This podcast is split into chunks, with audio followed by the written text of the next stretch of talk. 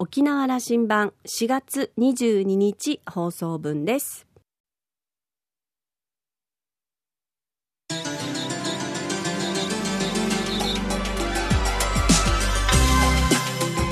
皆さんこんにちは。沖縄羅針盤パーソナリティの富田恵です。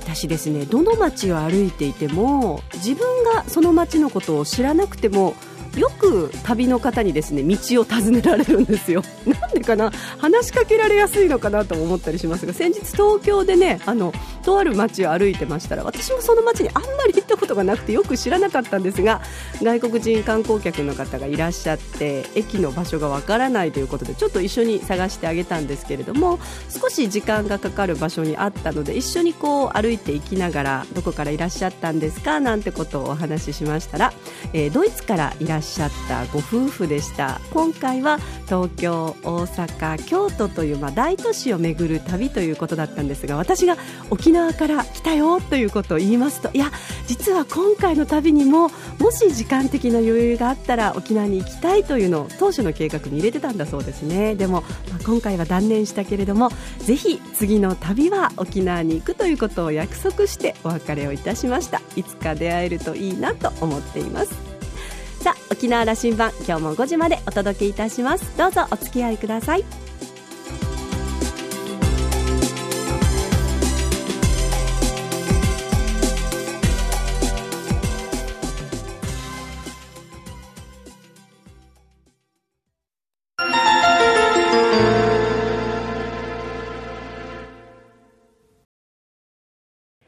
那覇空港のどこかにあると噂のコーラルラウンジ。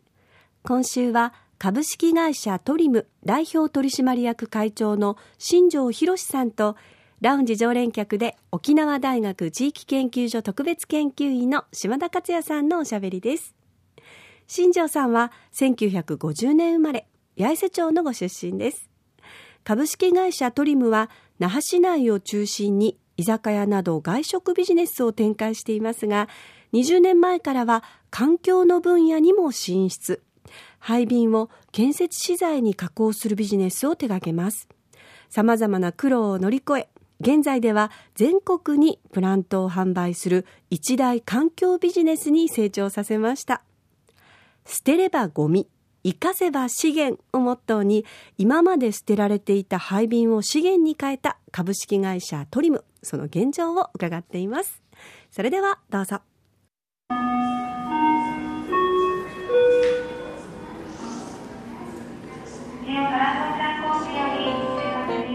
えー、新城さんとはにせんにねん、さんねん、よねんのお付き合いだったと思うんですよ。あの産業振興公社と株式会社トリムがタイアップして、はいはい、沖縄でその環境ビジネスをしっかり、はい、あの地域循環型なビジネスとして作り上げようじゃないかということを、はい、私はさんねんがかりだったと思って、私が関わらせてもらったのはさんねんだったんですけど、はい、あの時からあのトリムという会社に行くと、捨てればゴミ、生かせば資源、どこ行ってもそういうことが出てきて、言い続けてもうにじゅうねん近くなっとるんですか。そうですね、もうあっという間に、えーまあ、私的にも、えー、新たなる、えー、市場循環型形成の中でですね、えー、ちょうどへいせいななねん頃からリサイクル法というのが準備されて、きゅうねんが擁立法のスタートですけども、その中で、えーまあ、瓶、缶、プラスチックであえて瓶にトライさせていただいたんですけどね。瓶にトライした大きな理由としては、まあ、沖縄に蔵元であるお酒を製造する会社もあるし、瓶類っていうのはほとんどもう、えー、埋められていく、うん、それを一つの資源に変えることによって一応地域おこしができるんじゃないかなということで、えー、トライさせていただいたのと、それとどっかでちょうど会社も創業してにじゅうねん越していましたので、年齢的にもやっぱろくじゅうごさいまで、えー、夢の持てて、えー、仕事ができるような環境づくりを製造業というのを通して、えー、トライしてみたいなという形で、このガラス瓶に特化した捨てればゴミ、生かせば資源というテーマでですね、この事業をスタートさせていただいたんですけども、うん、あの新庄さんのこの話を聞くと、僕はいつもこのふたつおっしゃいますよね、はい、あの沖縄社会にとってこのその環境にどれだけ優しい環境ビジネスをきちっとしたビジネスにしていくことへの価値、はい、循環型社会にこう移行していく上でのそれをビジネスにしていくということの価値、もう一つ企業内で働く人たちのこの生きがい、はい、そうですね、このふたつが合致させるんだということをこれずっとおっしゃってたなと思うんだけどね。ただやっぱあ、まあ、他の全国の各自治体の中で各都道府県ごとの仕事の組み合わせのを見るとですね、製造業はだいたい全国平均 じゅうななパーセント 前後あるんですけど、僕は沖縄県 よんパーセント なんですね、えー、ほとんどがもう観光をベースにした仕事が多いんですけども、特にあの工業高校は他の都道府県と同じように比率であるんですね、うん、でそれも、えー、特に男性の方々に、えー、そういう教育の場は与えてるけども、働くこのものづくりだとかそういう流れができてない。やっぱそれをトライすることによって、えー、その将来夢の持てるような形ができるんじゃないかということと、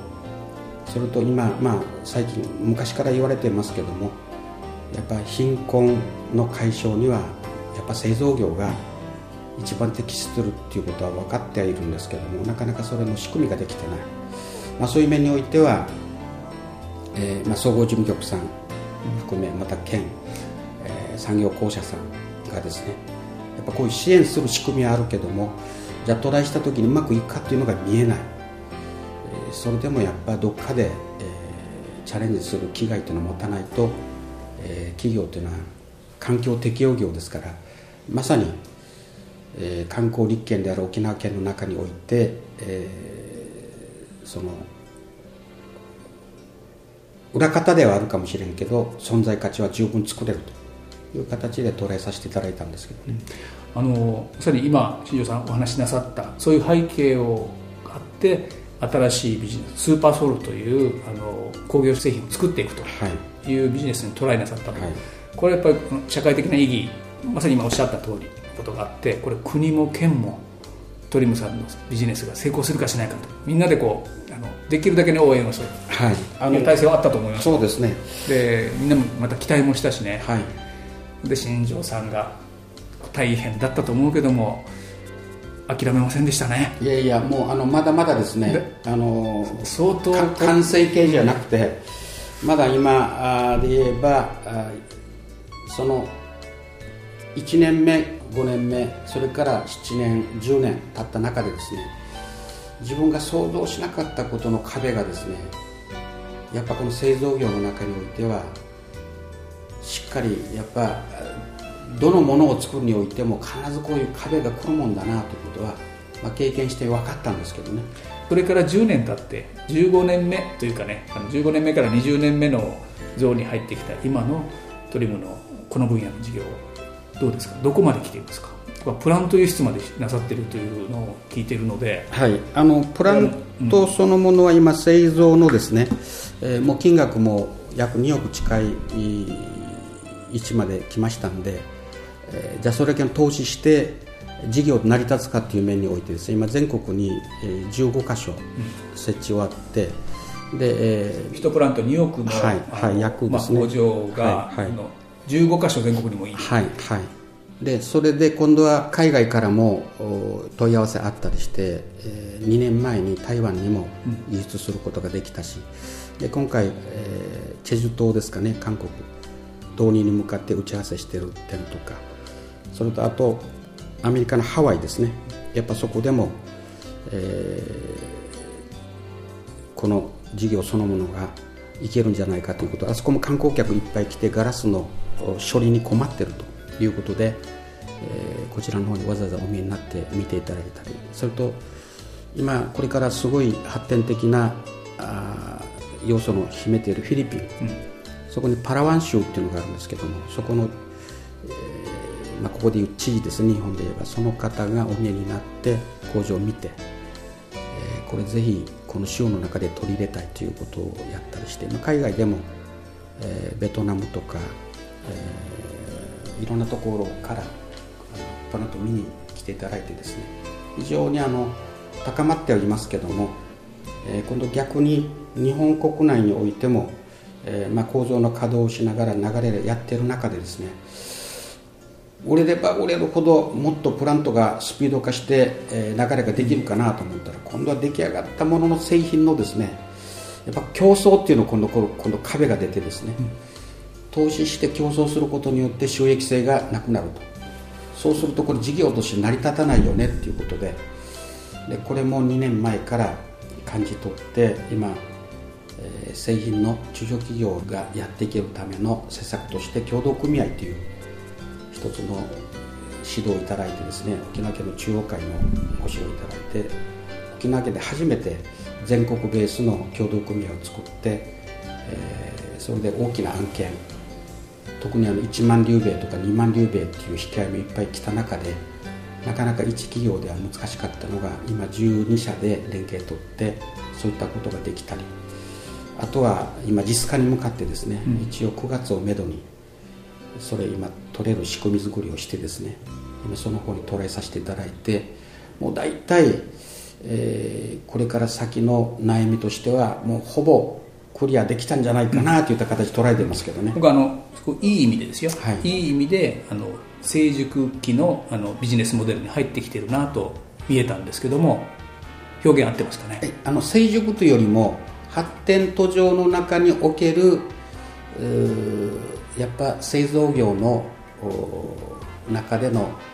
案件がやっぱ出てきてますね。なるほど。まあ、あの新庄さんいつも謙虚でいらっしゃるからね、大成功モデルですよこれ。いやいやいや、もう僕なりに一応踏ん張ってはいるんですけども、うん、えー、じゅうごプラント全国に展開しできたわけでしょ。いやいや、沖縄発のビジネスモデル、一つの工場としての、一応各都道県に最低いっきずつは入れたいのもあるし、またもうすでに設置してじゅうごねんいじょう経ったところもさん、よんかしょ出てきましたんで、まあ、そういったところからもう一回リニューアルして今のプラント入れたいというところの声も上がってきましたんで、うん、沖縄発の技術が、その製造業という技術が全国に展開してるんだと、はいはい、えー、ガラス瓶に特化したリサイクルにおいては今全国でトップ走ってますね。これ自負できます。いや、あの去年の暮れ、はい、えー、ニュースになってましたけども、経済産業省から賞もらわれましたね、はい、えー、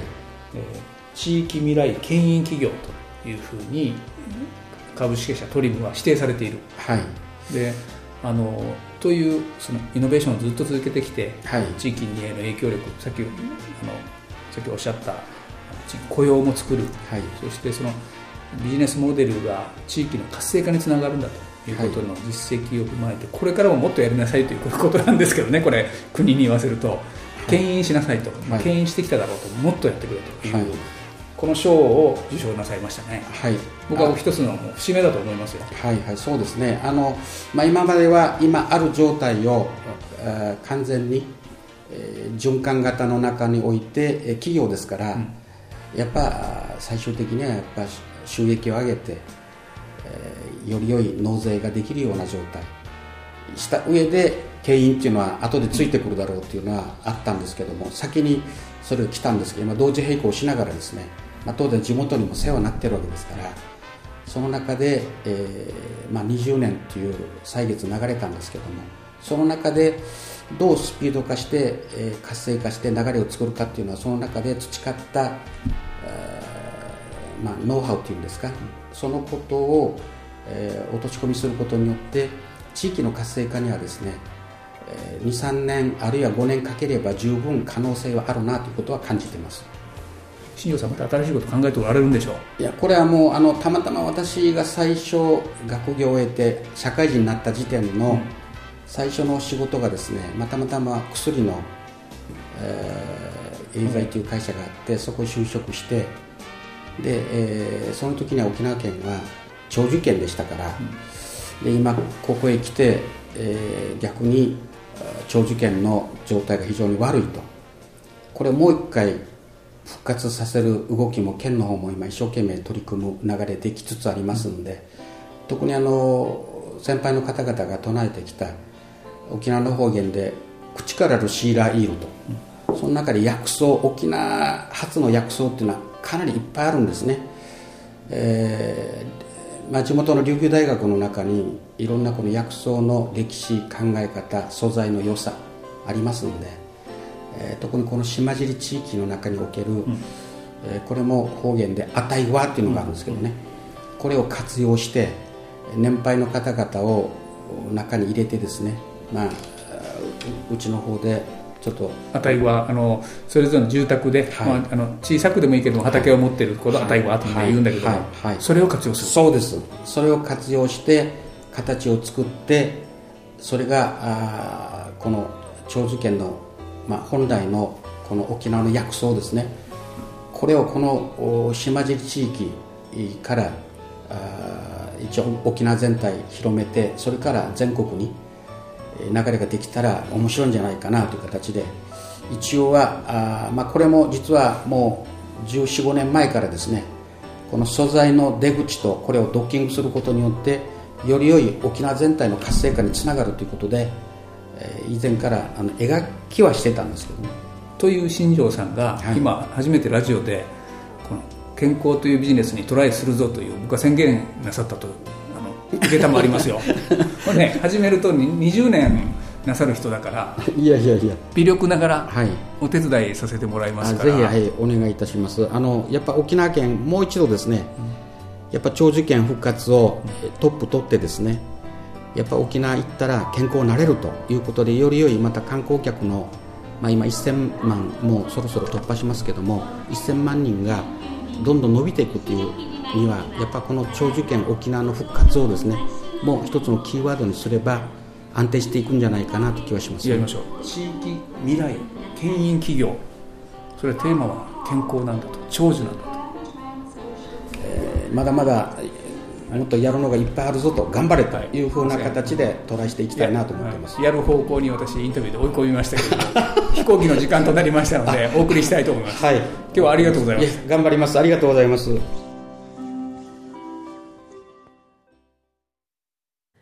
同じ八重瀬町の出身ということもあって、新庄さんのご活躍大変嬉しく思っております。え地域未来牽引企業ということで、捨てればゴミ、生かせば資源、循環型の社会を目指して、もともと始めた飲食業から、えー、現在は環境ビジネスでも大変な成功を収めていらっしゃいますけれども、これで終わりではなく、また次の展開ということで、あの、あたいごあという言葉もなんだかこう、私たち、うちもあたいごあるんで、あの、私たち身近なんですけれどもね、それぞれの家庭にある小さな家庭菜園を活用して、えー、沖縄の薬草を用いた長寿県の復活を目指すという新しい展開も楽しみです。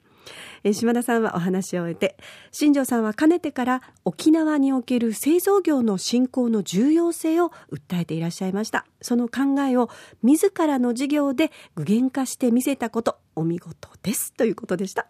今週のコーラルラウンジは、株式会社トリム代表取締役会長の新庄弘さんと、ラウンジ常連客で沖縄大学地域研究所特別研究員の島田克也さんのおしゃべりでした。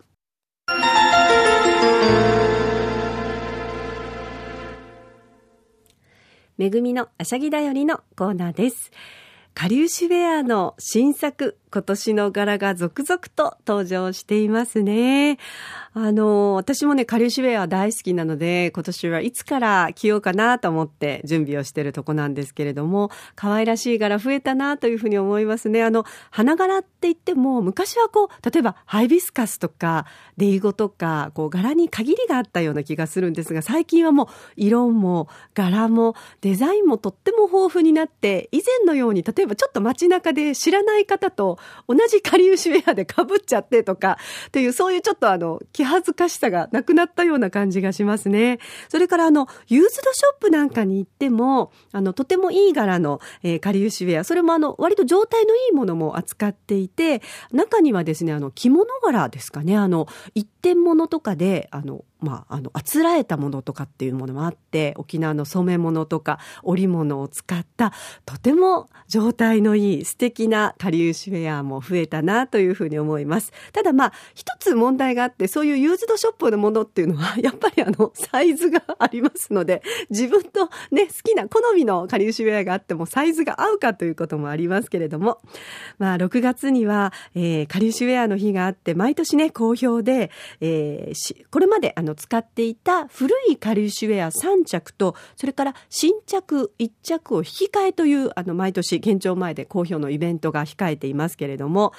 去年ですね、私はそのイベントにあの並んだんですが、私の目の前の方で引き換えが終わってしまったという残念な結果だったので、あの今年はですね古いかりゆしウェアを準備して朝から並んでみようかなというふうに思っておりますけれども、さあ今年もいよいよかりゆしウェアのシーズンがやってまいりました。皆さんもお好みの色と柄と、そしてデザインで楽しみましょう。めぐみのあしゃぎだよりのコーナーでした。ラジオ沖縄ではラジコでの配信を行っています。スマートフォンやパソコンでリアルタイムで聞けるほか、いっしゅうかんの振り返り聴取も可能です。またこれまで同様に沖縄羅針盤はインターネットを利用したポッドキャストでも配信中ですので、ぜひお楽しみください。